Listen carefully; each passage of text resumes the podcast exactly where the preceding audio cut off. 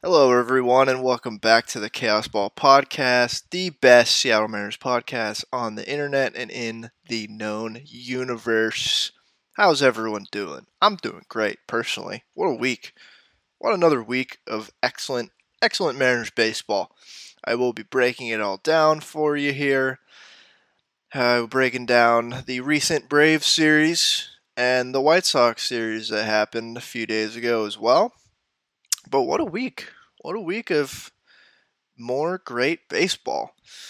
Uh, before I break down what happened in the White Sox and the Braves series, first and foremost, just a little business to attend to. Marco Gonzalez is uh, our Clemente Award finalist, which is great. I know Marco and his wife do a lot of good work in Seattle and the community, uh, and I know Marco is just a king in general. Seems like a great guy, great dude. So, shout out to him.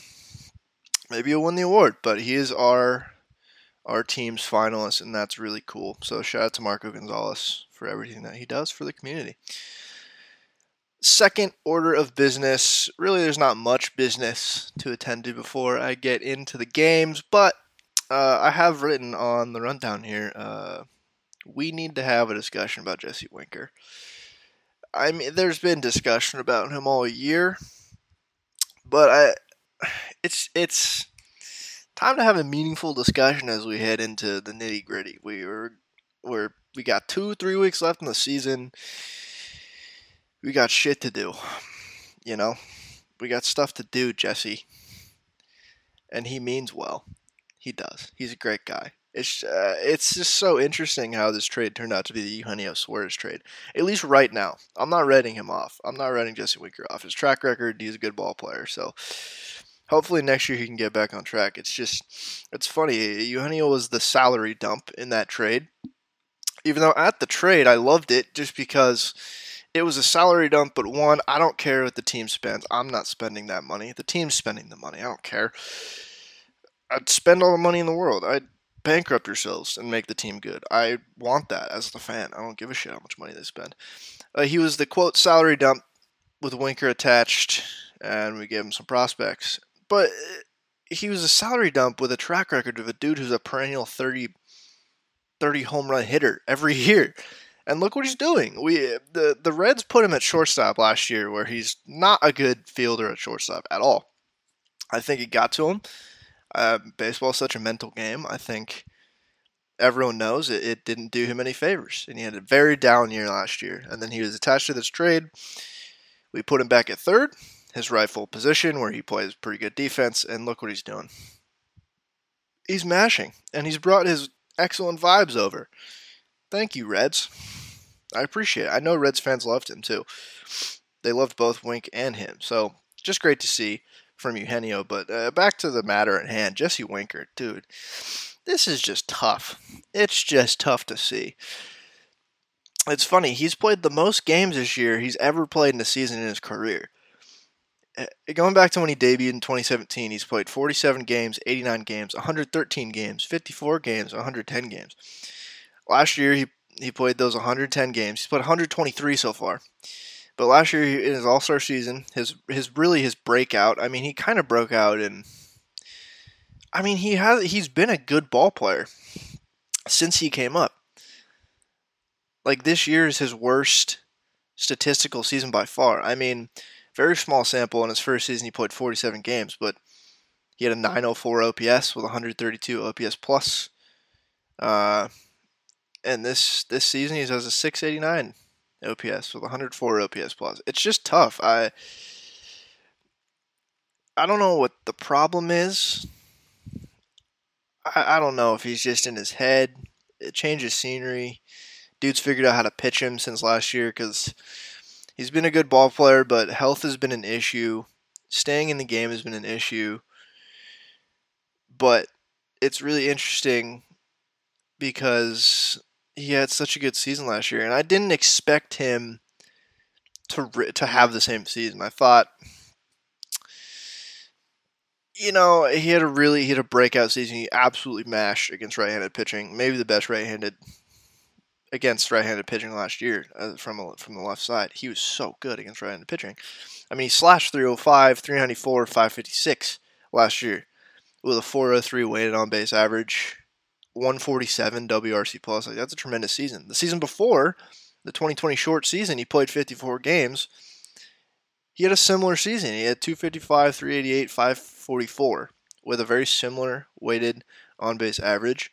Put up 1.4 WAR in 54 games. So that kind of tracks to the next season. Last year, he played 110 games. He had three WAR, 22 offensive offense and uh, batting and base running combined value according to Fangraphs. Defense was minus nine. We knew that. We knew he was going to be this bad in the field. We got him for his hitting, and he's not doing that. And it's just really tough. So I don't know. I hope in the offseason he gets it right and can at least be a better player than he has been. He's at least walking. I mean, it's super, super interesting that he. I think he's a second in the league now to judge in walks, but basically has been leading the league in walks the whole year which creates a lot of value in itself. But that's really all he's doing because he's playing terrible defense. We knew that he was not. We knew he wasn't going to be a good defensive player. But at least stick him at DH and he was going to hit well, and he just hasn't been able to hit.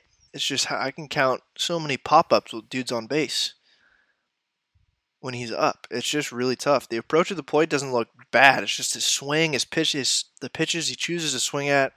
I don't know because he's seeing the ball well. Clearly, he walks at such a high rate. I just don't know. I don't know. I don't see the point of playing him over Sam Haggerty at this point.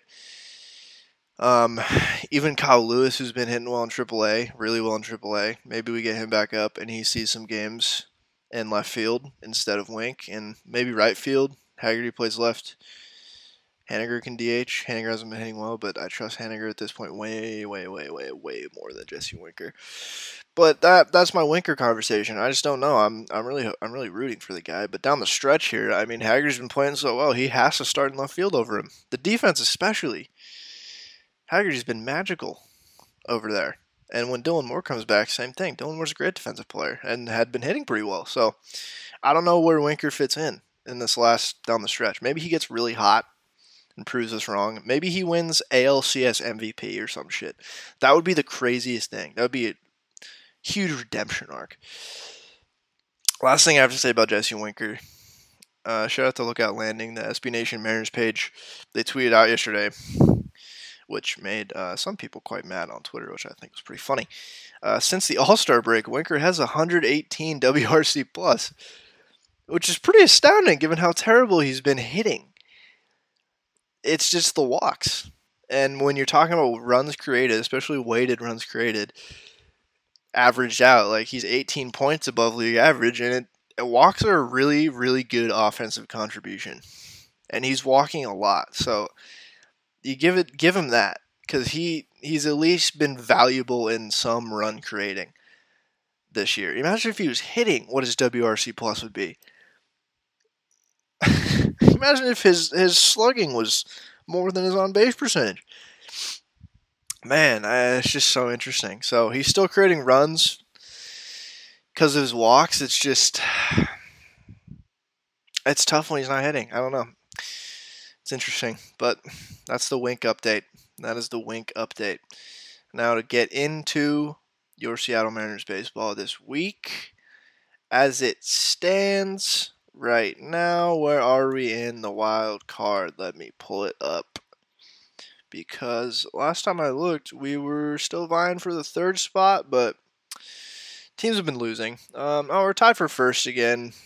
I mean, us, Tampa, and the Jays have kind of been hovering around the same record uh, for a long time now.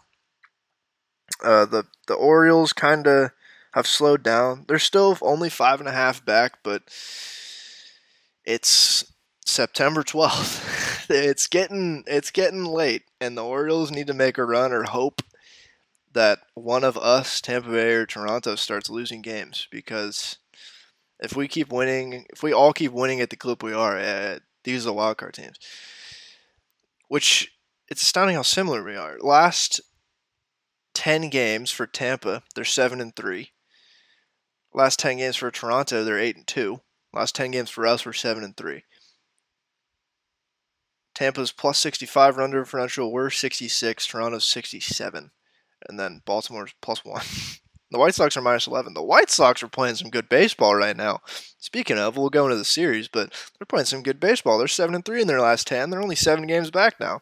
It would take a lot for them to make the playoffs at this point, but they're making a name for themselves. And I don't want to point out that Tony La Russa still isn't the manager, and they're playing this well but Tony La Russa hasn't been their manager in these all of these games that they're winning, and they're playing way better baseball without him being manager. I mean, that's not surprising literally at all. Like if you know baseball even a little bit, that's not surprising. But that's where we sit. I'll go into a little bit more playoff update later, just looking at what our matchups would be. What we really want to do, obviously, is get the number one wild card spot. But We'll talk about that later. So, let's get into it. Let me just take a sip of my coffee and we will break down the weird White Sox series we had. So, September 5th is when we kicked off against the Chicago White Sox in Seattle. Marco Gonzalez was facing Lance Lynn, in this game, and it was uh, it was some good pitching, very different pitching. Marco went seven innings, four runs, three or four hits, three runs, one walk, three strikeouts. He gave up two home runs. Um, AJ Pollock and that fucking Elvis Andrus. God, I hate that dude. Just retire. I'm so tired of seeing Elvis Andrus still in the American League, still hitting against the Mariners. Um, but point is, Marco, another quality start against a pretty decent offensive team. Definitely gave the team an opportunity to win this game, although we did not because Lance Lynn went seven innings, gave up three hits, one run not earned, only walked one, and K'd 11 dudes. Great performance from Lance Lynn. When Lance Lynn's on, it's really fun to watch. The dude is a unit. He throws gas. He screams. Some of the White Sox, like Liam Hendriks, they're, they're those dudes just scream after they throw fastballs. And we saw Liam Hendriks in this game, um, which he did give up a run in the ninth. But unfortunately, we could not get it done, and we fell 3 to 2 to the White Sox in the first game of the series.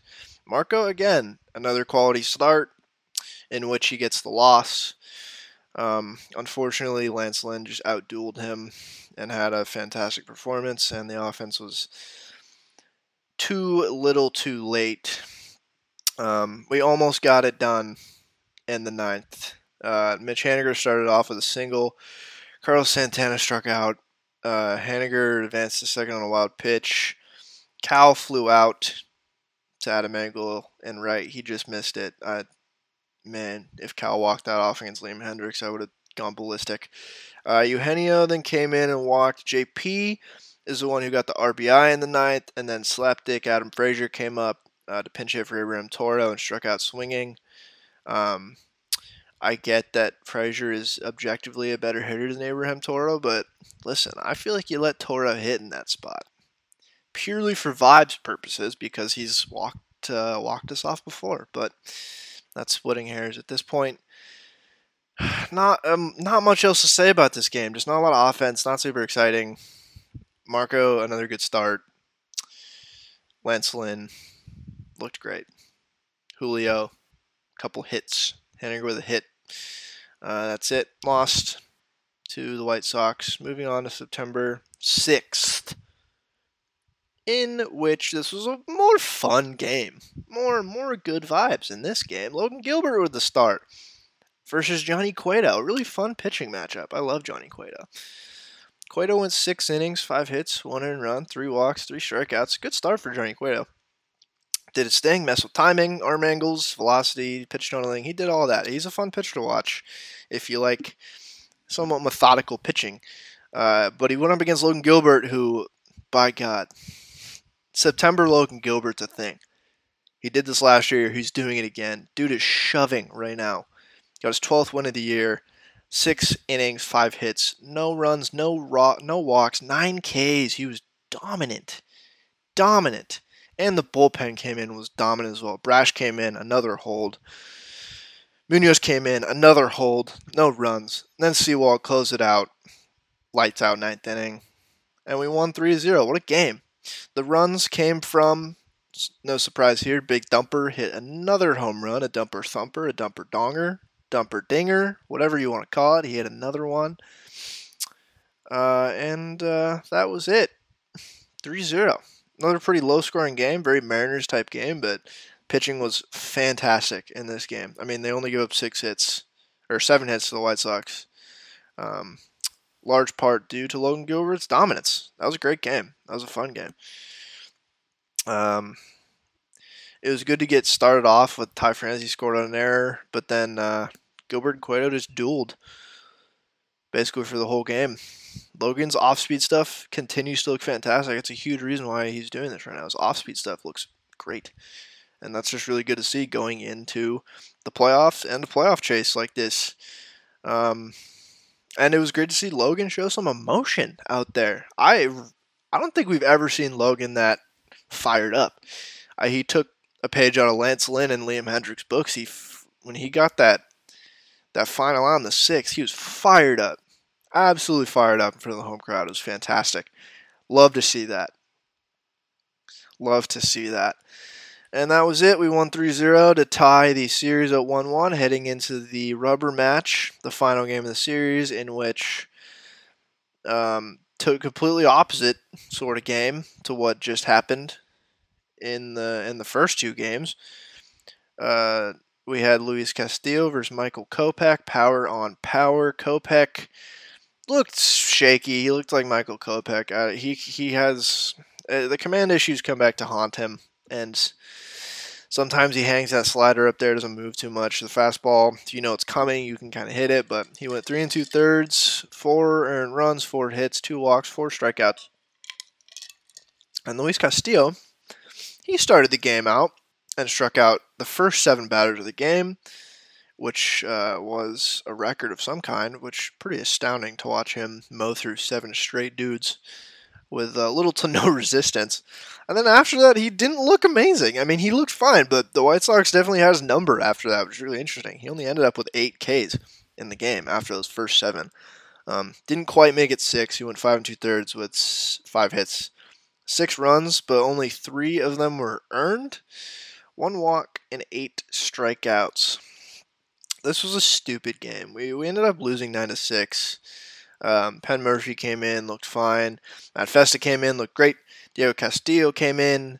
Um, some runs were had. Chris Flexen came in the ninth. Some runs were had. We kind of we gave that game up in the ninth and the eighth, which is really upsetting um, because it was tied going into the eighth, and we just gave it up, which is really tough. Uh, Eugenio hit two home runs in this game for not uh, his 27th and 28th, or 26th and 27th of the year off Kopech and Aaron Bummer. Um, but just a frustrating game after a really good start. It was a great start. we we went up 4-0, then 4 to 2, and the White Sox had a huge sixth inning. And uh, then Eugenio tried to claw one back. We got another back in the seventh to tie it, and then we just gave it up in the eighth and ninth with the pitching, and then the offense couldn't do anything. It was just a lot of hope. I mean, they didn't give up. It's just that was a tough loss and a tough series loss to a team chasing a wild card spot. And a team that's finally getting a little healthy and finally playing some decent baseball again with their manager out. I this was just a really frustrating game. It the vibes just just receded as this game went on. They started out hot hot, hot, hot, hot vibes. 4 0 in the third. Luis Castillo struck out the first seven dudes in the game. And then, bam, they just started going down. Just a tough way to end that series at home. And a tough way to go into a series against the Braves, who are one of the best teams in the league. But here we go. We had an off day, at least, before the Braves. So we picked up on the 9th of September against the Braves, and it was Robbie Ray versus Charlie Morton to start this series off. Two fun pitchers to watch. Charlie Morton, we kind of had his number in this one. Uh, six and a third, six hits, four earned runs, two walks, five Ks. He gave up three home runs. Carlos Santana hit two off of him and JP Crawford. That's tough to give up a home run, JP Crawford, Charlie. Um, he looked he looked fine. It, the home runs just hurt him. His curveball looked his curveball wasn't tremendous today. I will say, because um, when his curveball is doing the most it can do, it's it's one of the best curveballs in the league by far. By by spin rate, it's consistently like been the highest of the past like three years. Um, and he dueled Robbie Ray, who had a similar start, to be honest. Five innings, eight hits, four earned, six Ks. Also gave up some home runs. He gave up a home run to Dansby in the first. Not a great start. Uh, Travis d'Arnaud, he gave up a home run to. Uh, and then he, he came out. I mean, he was all right. He pitched as well as Robbie Ray usually likes to usually pitches, but the Braves lineup just fucks, man. The Braves lineup is very good, and they hit a lot of home runs. They hit a lot of home runs. They hit four in this game, two off Robbie Ray. Then Michael Harris, who was really fun to watch, he had a home run off Festa, and Robbie Grossman, same inning, and a home run off Festa. Tough outing for our Italian man, Matt Festa. Um, but Matty Boyd came in two shutout innings with three Ks, looked great, encouraging from the pen from him, and then Penn Murfee came in and held the game for us to potentially go ahead in the ninth, which didn't happen. Kenley Jansen shut us out after Raisel Iglesias shut us out, after AJ Minter shut us out. So after Morton, the bullpen, they're arguably the three best bullpen arms besides Hendriks came in and just shut us down, and they took the series 1-0 so far. First victory of the series for the Braves and the only one. Um, so uh, this game was a good reminder, I think. We had played so many bad teams up until this point that it was like, ah, shit. Okay, this is like what we're going to be playing in the playoffs. Like, this could be a World Series matchup potentially, and the Braves are really, really good. The Braves are very good. So, this is a good reminder, and they they looked like a very good team. They look like the world champs. They arguably are better than their team last year. I think. I think they are better than the team last year. They've improved as a team since winning the World Series last year. They're really good. And this was a good reminder. So uh, we go into game two, down in the series 1 0. And we have the Curb Man, George Kirby, on the mound against Max Fried. Another fantastic pitching matchup. The pitching matchups in this series were were pretty fun in their own right and very similar in their own right. Max Fried is awesome, um, but George Kirby is more awesome. I am so confident whenever George Kirby takes the mound. I, confidence grows in in me every every start with him. Like I've said this every podcast, every single start he's been getting better and he's proving it. 6 innings, three hits, one run not earned, and six strikeouts. Fucking hell, George! Against one of the eh, one of the best, if not the best lineup in the league. I think the best lineup in the National League, maybe. I mean Dodgers, but oh, God, what a what a performance! Like he his his two seamer was working today. The rest of his pitches were good. His slider was good. His four seamer was good, but his two seamer was moving today. That thing when he to to right-handed hitters and left-handed hitters, obviously the the backdoor the backdoor is beautiful, but to right-handed hitters, it's fucking brutal. That thing starts ten inches off the plate and front doors right on the edge of the plate, and he knows exactly where it's going.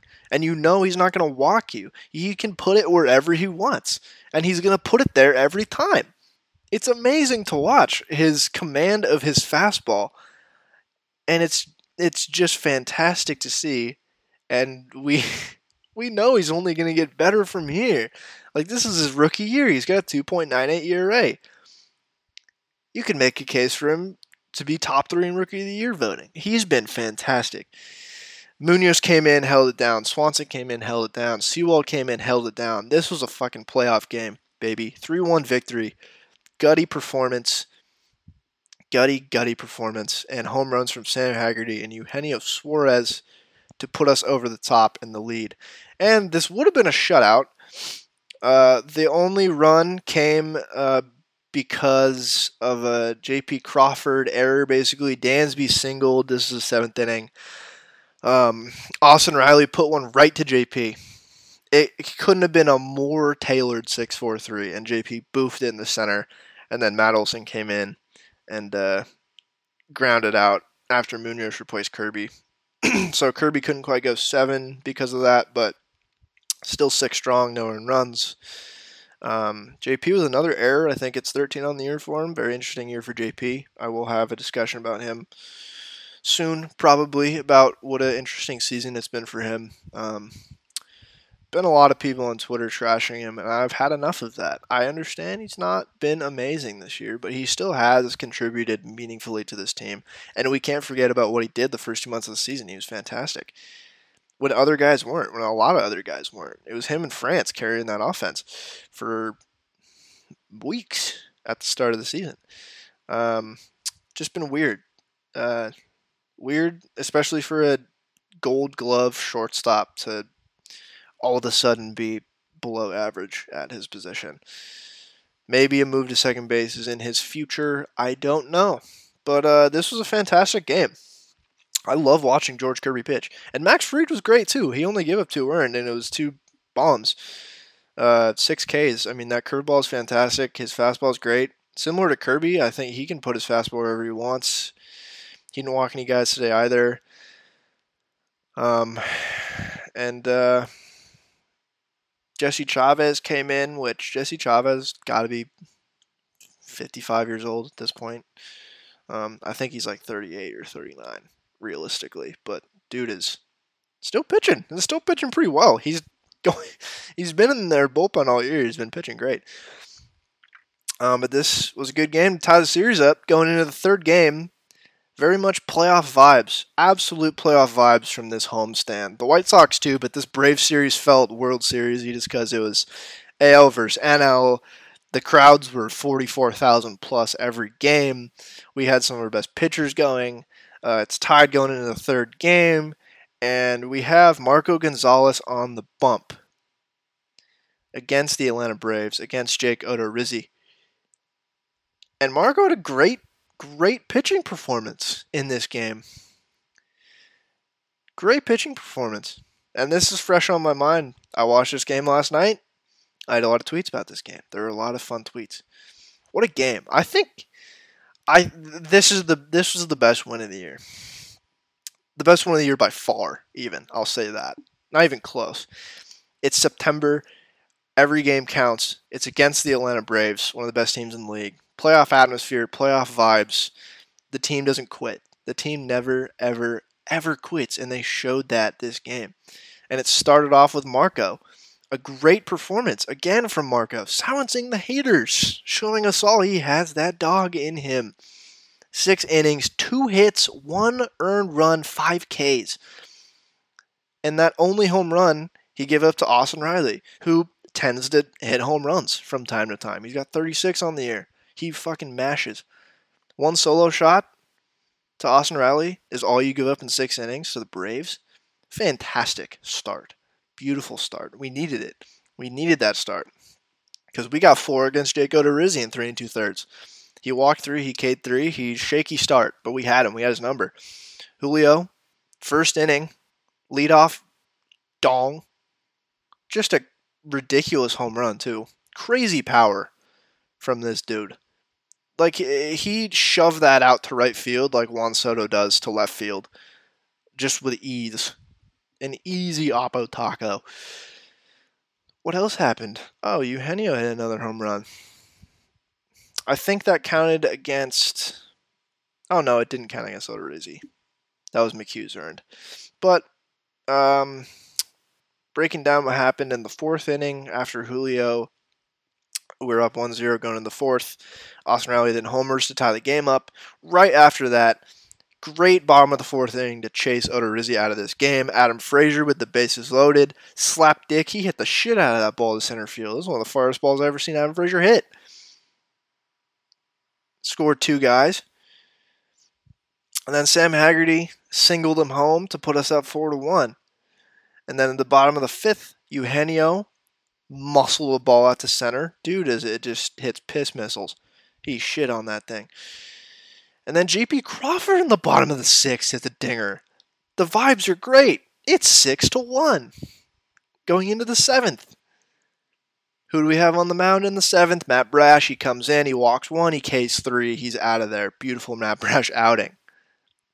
Matt Brash, bullpen Matt Brash is him. I'll say it. It's him. He's him. Bullpen Matt Brash. So the vibes are great. We're going into the eighth. We're up six to one. We're on top of the world. We're going to win the series against the Braves. We're going to win the World Series because we're shit kicking the Braves right now, six to one. Michael Harris homers in the eighth off of Erik Swanson, which is weird to see because he's been so good, especially against lefties. He's been so good, but Michael Harris has been fantastic this year too. If it weren't for his teammate Spencer Strider, I think Michael Harris probably wins Rookie of the Year in the NL. But that's the only run we give up in the eighth. Munoz comes in after that and shuts it down. And then uh, old big big boy Diego Castillo comes in then the ninth and it's six to two at this point. And it's like, listen, okay, they're stringing some hits together. There's two on. Michael Harris is up. It's like, all right, listen, you can give it. You can. We can afford to give up a few runs here. We're up six to two, even if the two guys on base find their way home. Hopefully, we can just get out of it, get a couple outs, close the game out. Michael Harris hits another home run. This was a no doubter we knew this was out. Ballpark deflated. And I was like, no, it's okay. It's okay. There's two there's there's two outs. We're up one. It's six to five. We're fine. Everything's okay. Paul Sewald comes in. It's like, all right, Paul, it's six to five. This is why we we we have you.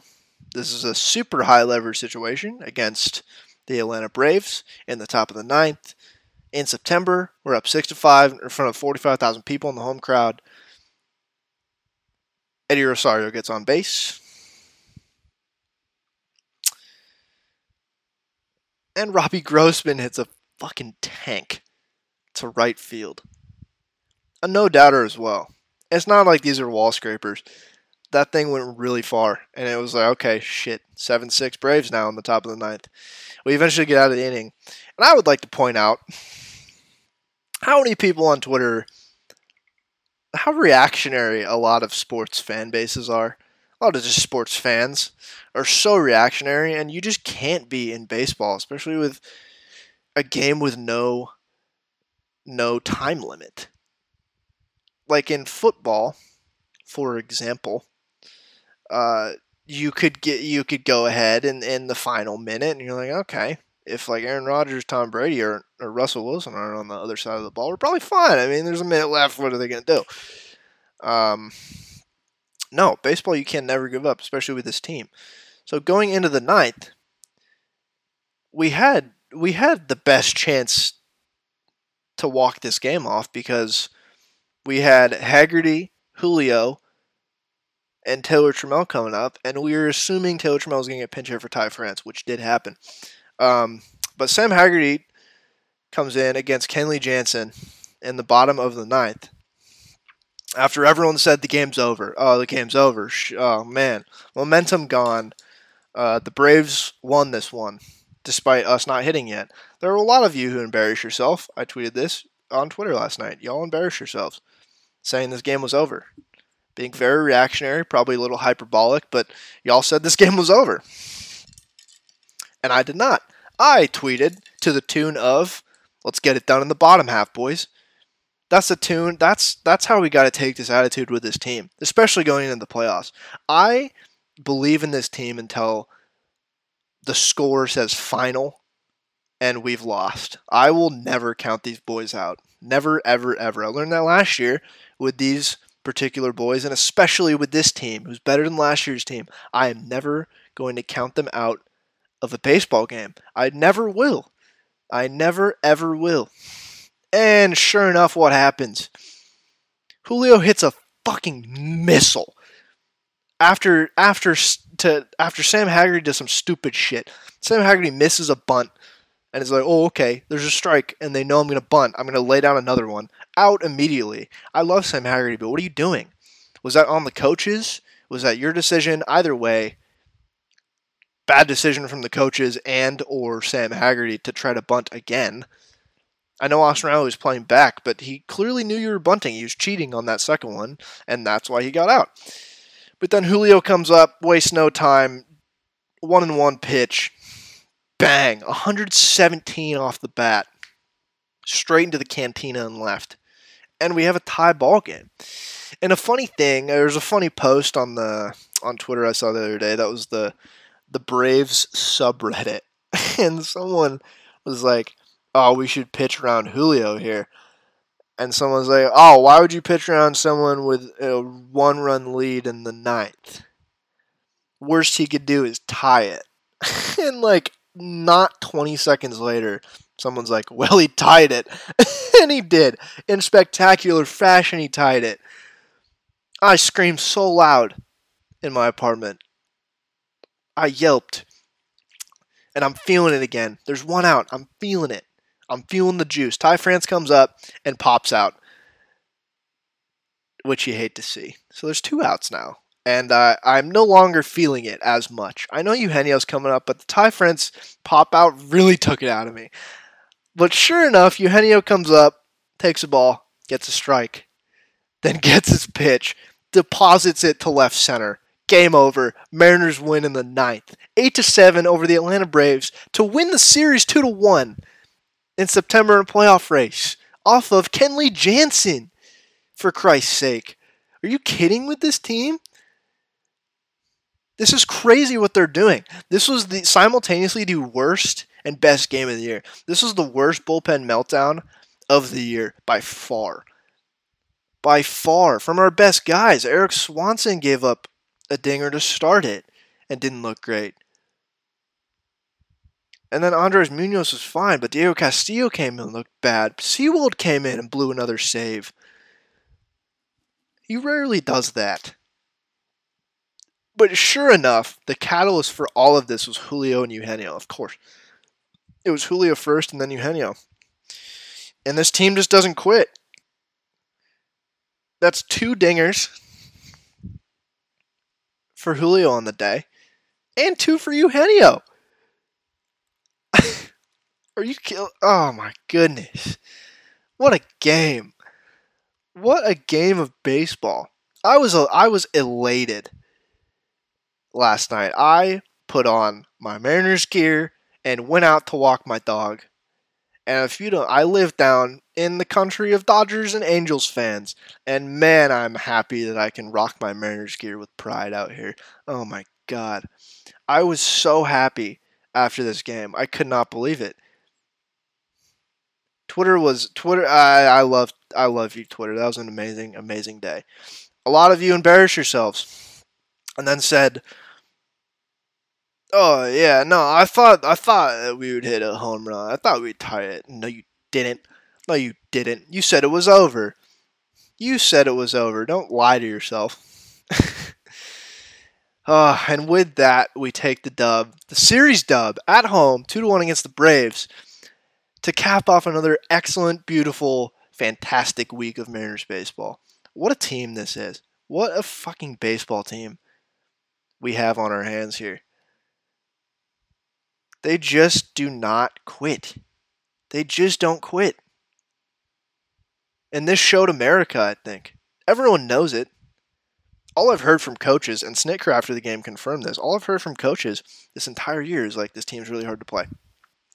Their pitching, their bullpen, very good. Their fielding is really good. Their at bats, they take professional at bats most of the time.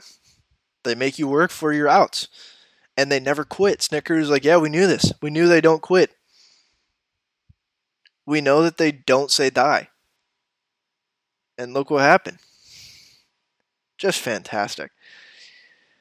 Uh, cool stat From this game, Julio Rodriguez and Michael Harris II are the first players aged 21 or younger to hit two plus home runs in the same game in Major League history, which is crazy. That's a really cool stat. Two very young stars and bright futures ahead of them both. Potential rookie of the year, both of them. I still think Strider has in the bag for the NL, but two of the best young players in the league for sure, for sure. And the last time multiple players aged 20 or younger hit two plus home runs on the same day, on the same day, so this has never happened in the same game, but the same day was August 21st, 1996, A Rod on the Mariners and Scott Rolen on the Phillies. So, um, two Hall of Famers. Well, not Scott Rolen. Scott Rolen, I should be in the Hall of Fame. Um, good company. Julio and Harris. Incredible rookie seasons so far for both of them. Incredible rookie seasons. And that's it. That's the week of Mariners baseball. What a week. Especially capped off by the best win of the year. Walk off Julio and Geno Dingers in the ninth. What a game. I will remember this game forever. I wish I was there for this game. But my God. What a fantastic week again. Still in the thick of it in the wild card race because of this. Um, this reminded us, at least, that we know how to play good teams. Taking two out of three against the Braves is a great way to show everyone that you still mean business. You can still beat playoff teams. Played some great baseball against the Guardians recently. Lost some tough games with the White Sox, but then beat the Braves. And it's beautiful to see this team blossoming beautiful to see this team does not quit. It's beautiful that we can beat up on other teams besides the lower tier teams in the league. Just beautiful, beautiful week. All right, moving on. Little health update. Ty France's wrist has been bothering him. I think that's part of. I think he's going to have a little stint out part of why he's been a little subpar still at the plate. He's, his wrist apparently has been bothering him, so that sucks. But with the games we have coming up, he can afford to have some games out. I think. Um, I hope it's not an IL stint. It would totally just be a 10 day IL stint, and if that's what it's going to take, that's what it's going to take. Haniger, I guess, is hurt again, too. He came out last night.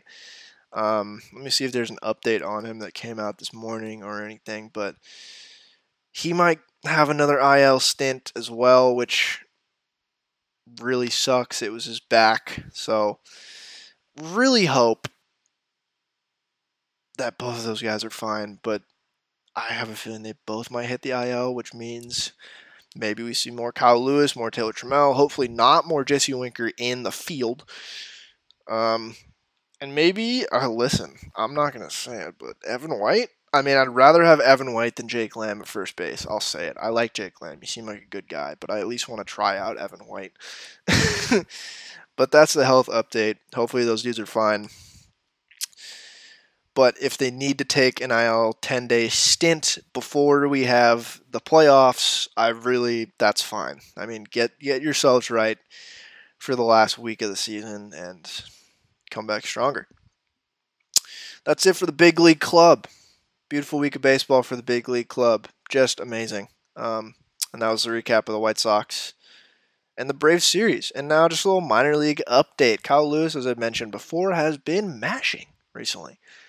So I think we see him up, especially if Haniger is hurt. I think if Haniger goes to the IL, Kyle Lewis is getting the call up immediately. I think. I think he's back and what an X factor he might be if he's hitting well, especially because Mitch hasn't really been hitting well. Maybe it's because his back's been hurt. I don't know, but point is, Kyle Lewis has been hitting well, so I think he's first one back up with the team if uh, there's a roster spot open. Uh, Cade Marlowe again can't have a minor league update and not talk about this dude, Cade Marlowe, who's just been mashing. He just joined the 2020 club this season. And what a season he had. I'm so excited to watch this dude play more baseball next year. Do we see him up in the bigs next year? If he keeps hitting like this, if he hits anywhere close to the numbers he put up on the Travs this year, and he does that with the Travs and the Rainiers next year, I think we see him up in the bigs, maybe in September. I don't know. He just looks like a solid, solid ball player.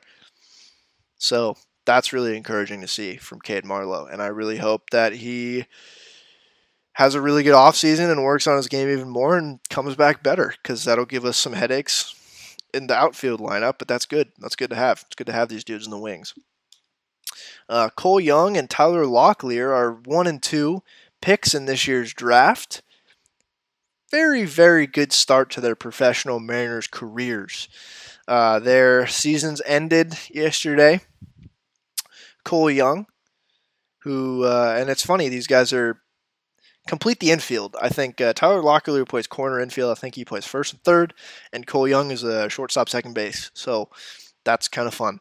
Uh, Cole Young's final numbers for, for him in his first pro season, and shout out to Mariners Minors again on Twitter, the best Mariners Twitter account on the app, Mariners Minors at M I L B Mariners. The final numbers for Cole Young in his first pro season 17 games, and he slashed 367, 423, 517.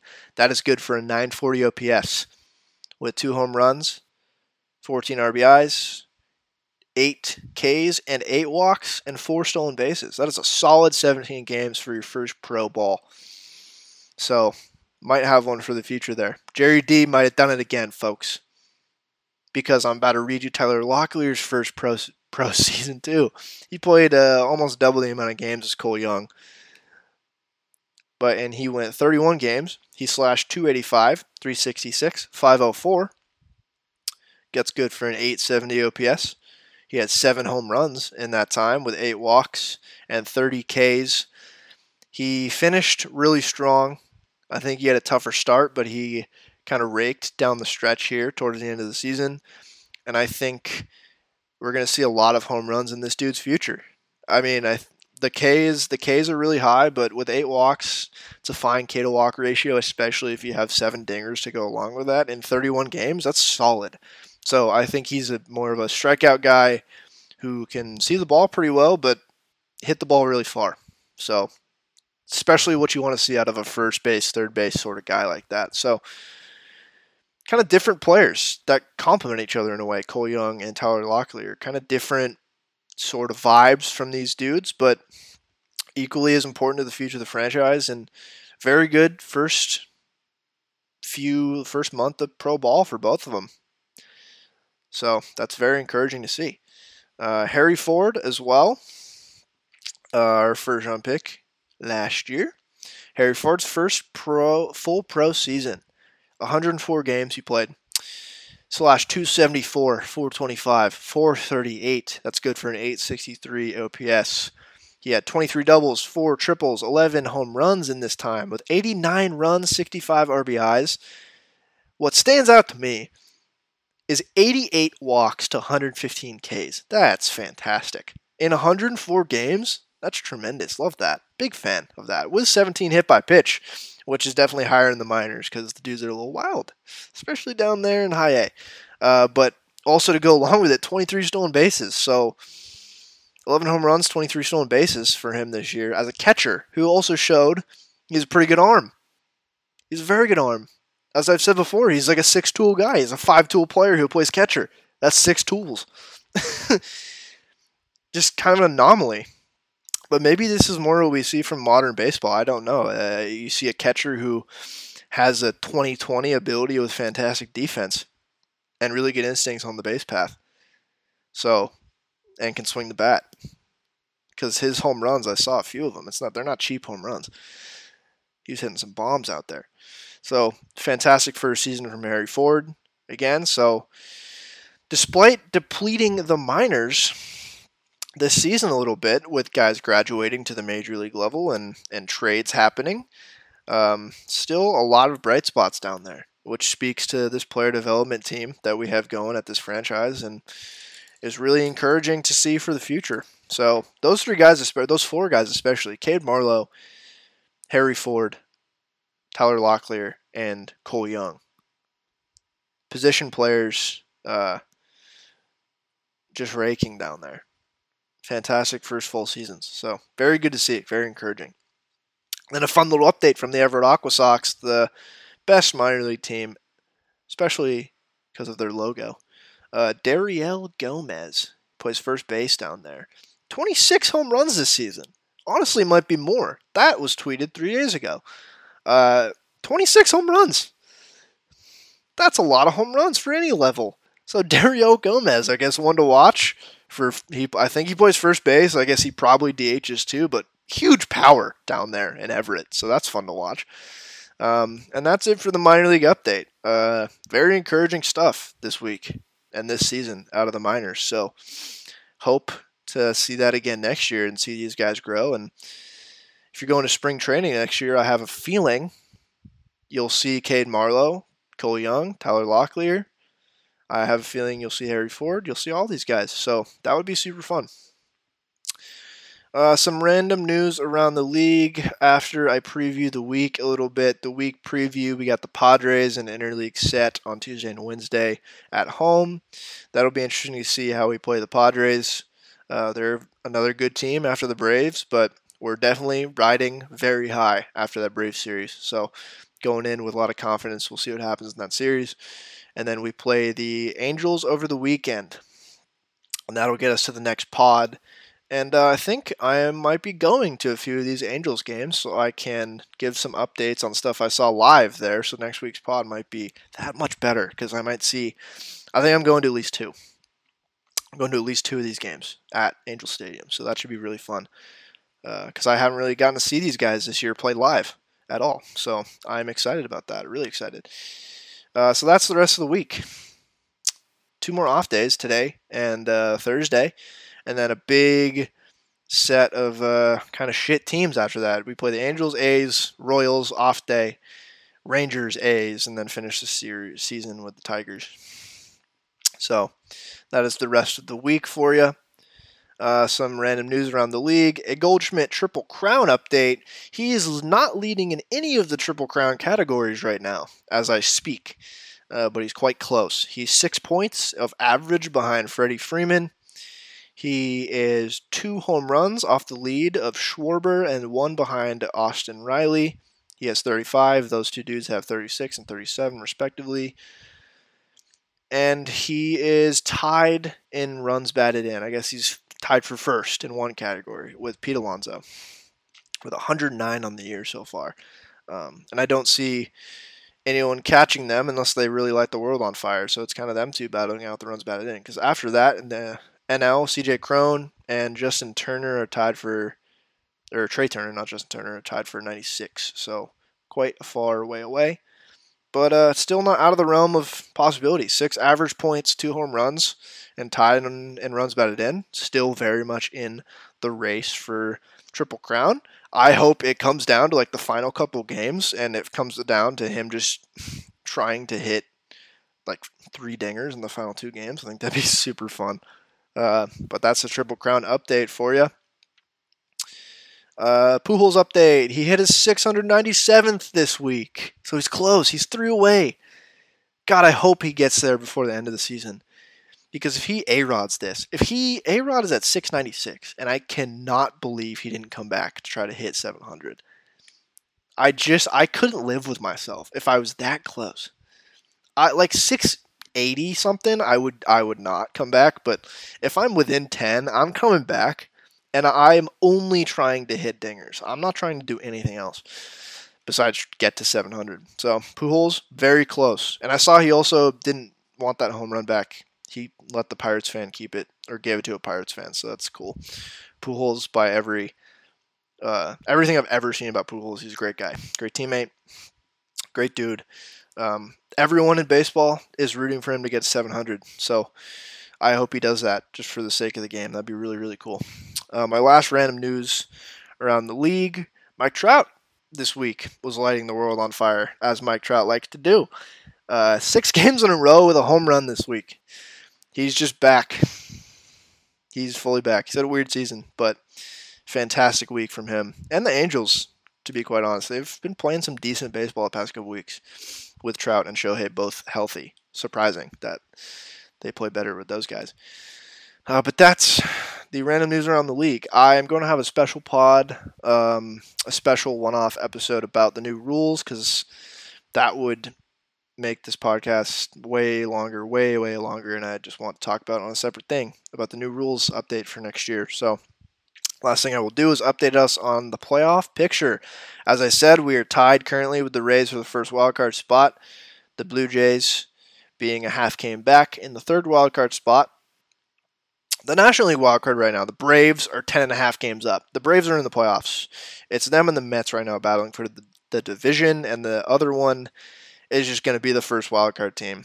Uh, but the Phillies and the Padres are the two and three, respectively, in the wildcard race, with the Brewers back of them two games. And after that, um, that's that's it. The Giants are nine and a half back. I mean, I don't see them making a run. Same with the Diamondbacks. So it's basically those four teams plus the Mets Braves thing. That's more what we should be following here. With the AL again, I mentioned the Orioles and the White Sox are are close, but there's breathing room. There's a lot of breathing room. So uh, the standing wise, obviously the Astros are still leading the division. We're 11 games back. We were never going to catch them. Um, they're still really good. They're probably going to win close to 100 games, maybe more than the 100. So uh, the Astros will take the division. They're just playing for seeding at this point. The AL Central, Central is a shit show still. The Guardians are two and a half up on the White Sox, four and a half up on the Twins. White Sox are playing well though, so that division race should be pretty fun down the stretch. And crucial to us because we might end up playing one of those teams depending on where we are seating wise. Uh, and then the American League East, uh, the Yankees have started to play better baseball recently. Uh, finally, um, they have five and a half game lead on the Rays, six game lead on the Blue Jays, and the Orioles eleven and a half games. So that's that division's close. The Yankees should take it. It's more about the wild card race, especially between the Rays and the Jays and the Orioles. Those are the three other teams battling with us and the White Sox. So that's the American League picture. So if the league ended, if the the regular season ended today, technically the only team who's clinched the playoffs is the Dodgers, I believe, at the moment. But if it ended today with the new playoff structure, we would be tied with the Rays for the first wild card spot. And I don't know what the tiebreaker is. I'm just going to assume the Rays have the tiebreaker over us. I don't know why. I would just so I'm just gonna say we're the second wild card team. So we're number five. We would play the Rays no matter what. So if we're the if we're the fourth or fifth wild card spot, we'd play the Rays no matter what. So what what's interesting is whoever wins the Central is going to be comfortably the worst team in the American League playoffs, which makes this new format really interesting because it's a trade-off at this point because if we don't get the first if we don't get the first wild card spot, we have no chance at home field advantage at all in the playoffs. If we get the first wild card spot, we at least have home field for the entire first series, which is huge. So at this point, we can't be the fifth AL team in the playoffs. We have to be the fourth or the sixth. Because if we're the fourth, we have the home field advantage for the first game against the f- second place wildcard team. Or for the series, for the whole series, we have home field advantage. And that's what we want. If we're going to play the Rays, I'd rather play them at home. And if we're and if we're the fifth, you don't you don't get either. And, but if you're the sixth wild, if you're the sixth ranked team, if you're the third wild card team, you get to play the AL Central winner which will be comfortably the worst team in the playoffs record wise. You'd play the White Sox or the Guardians, basically. I doubt the Twins, but maybe. So, but it'd be away. So if we played, let's say, the Guardians, say as it stands right now, uh, if we were the third wildcard team, we'd go to Cleveland again to play the Guardians, which honestly I'd take over being the number fifth wildcard spot going to the Rays. So basically, the second wildcard spot's cursed right now. We want the third or the first wildcard spot to play either the worst team in the playoffs or to have home field advantage for the first series. And potentially, I guess, the ALCS if the number six team in the AL does go, and we do too, but that's way down the line. So, point is, that's what we want. It's such an interesting race right now just because the AL Central is so bad, so garbage. Uh, so we'll see how that all shakes out. But going into the last week of the season, maybe we strategically lose a couple games so that we get third wild card spot because the Rays have amassed a couple game lead for the first. And what's the point of chasing them when we could just slide into the third wild card spot and play a worse team on the road? I, I it'll be interesting to see what happens. Um, the NL wild card, the NL situation right now. Uh, the race to watch, it's honestly all really boring except for the National League East. The Mets and the Braves, that is the division to watch going down the stretch here. The Braves are a game and a half back, thanks to us, to the Mets. But man, a game and a half with three weeks, a lot could change. A lot could change. Um, and that does shake up the playoffs a little bit because obviously you want to win your division. And either team that wins the division here will most likely get the second place bye if they maintain a better record than the Cardinals, which they both have a better record right now than the Cardinals. The Dodgers obviously will be the first place team. Uh, but what you want to do right now is get that bye. So that'll be a really fun playoff to watch. But as of right now, the Dodgers and the Mets would get the one and two byes. And then the Cardinals would play. Who would they play? The Cardinals would play the Padres. And then the Phillies would go to Atlanta. Oh, that'd be a lot of home runs in that series. That'd be fun as fuck. Okay. Wow. All right. So that's how the playoff picture looks right now. And uh, that's it for the pod, everyone. I appreciate you listening. We're just over an hour here. Hopefully, you enjoyed the recaps.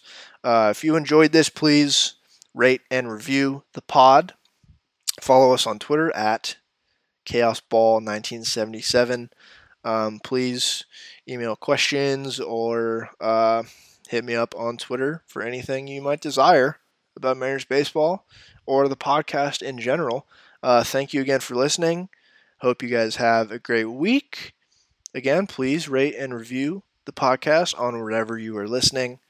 Uh, and I appreciate you recommending it to any of your Mariners fans, friends, family, acquaintances, people on the street in Seattle, even. Say, uh, promote it to anyone, anyone you want. Uh, so, have a good rest of the week, everyone, and go Mariners.